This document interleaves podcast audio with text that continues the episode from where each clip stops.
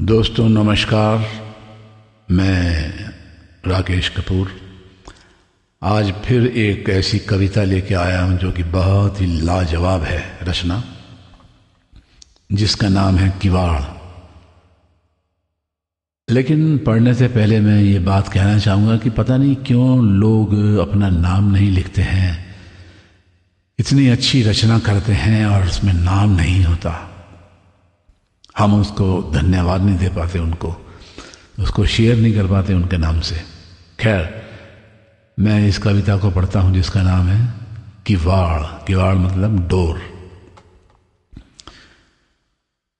क्या आपको पता है कि किवाड़ की जो जोड़ी होती है, उसका एक पल्ला पुरुष और दूसरा पल्ला स्त्री होती है? ये घर की हर चौखट से जुड़े जुड़े रहते हैं। हर आगत के स्वागत में खड़े रहते हैं। खुद को ये घर का सदस्य मानते हैं। भीतर बाहर के हर रहस्य जानते हैं। एक रात उनके बीच था संवाद। चोरों को लाख लाख धन्यवाद। वरना घर के लोग हमारी एक भी नहीं चलने देते। हम रात को आपस में मिल तो लेते हैं। हमें ये मिलने भी नहीं देते। घर की चौखट से हम जुड़े हैं। अगर जुड़े जुड़े नहीं होते तो किसी दिन तेज आंधी तूफ़ान आता। तुम कहीं पड़ी होती और हम कहीं और पड़े होते। चौखट से जो भी एक बार उखड़ा है, वो वापस कभी भी नहीं जुड़ा है। इस घर में ये जो झरोखे हैं और खिड़कियाँ हैं, ये सब हमारे लड़के और लड़कियाँ हैं। तभी तो इन्हें बिल्कुल खुला छोड़ देते हैं। पूरे घर में जीवन रचा बसा रहे, इसलिए ये आती जाती हवा को खेल ही खेल में घर की तरफ़ मोड़ देते हैं। हम घर की सच्चाई छिपाते हैं, घर की शोभा को बढ़ाते हैं। रहे भले कुछ भी खास नहीं, पर उससे ज़्यादा बतलाते हैं। इसलिए घर में जब भी कोई शुभ काम होता है, सबसे पहले हम ही को रंगवाते पुतवाते हैं। पहले नहीं थी ये डोर बेल बजाने की प्रवृत्ति। हमने जीवित रखा था जीवन मूल्य, संस्कार और अपनी संस्कृति।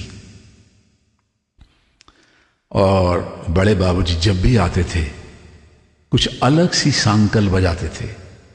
आ गए बाबूजी, आ गए बाबूजी, सब के सब घर के जान जाते थे।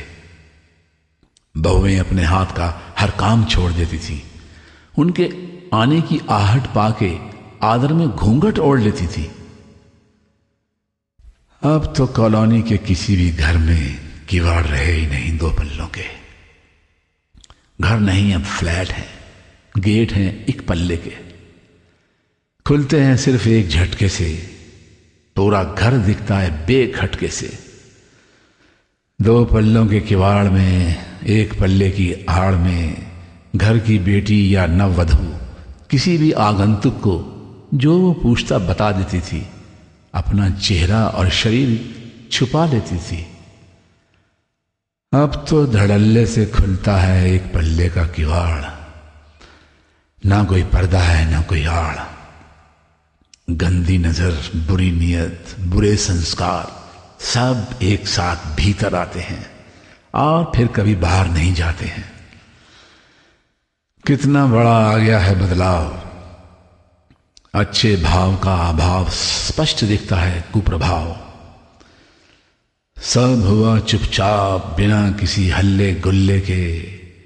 बदल लिए किवाड़ हर घर के मोहल्ले के। अब घर में दो पल्लों के किवाड़ कोई नहीं लगवाता। एक पल्ला ही है अब हर घर की शोभा बढ़ाता। अपने में नहीं रहा वो अपनापन एका की सोच हर एक की है। एकाकी मन है, वे स्वार्थी जन। अपने आप में हर कोई रचना चाहता है। मस्त। बिल्कुल ही इकल्ला। इसलिए ही हर घर के किवाड़ में दिखता है सिर्फ़ एक ही पल्ला। वाह, क्या बेहतरीन रचना थी ये। मुझे पढ़ने में बहुत मज़ा आया। पता नहीं आपको सुनने में कितना आया कि नहीं आया। लेकिन मैं इस रचना को समर्पित करता हूँ, उस अनाम कवि को फिर एक बार। और धन्यवाद देता हूँ कि उसने इसको लिखा। बहुत बहुत शुक्रिया। फिर मिलेंगे किसी और कविता के साथ।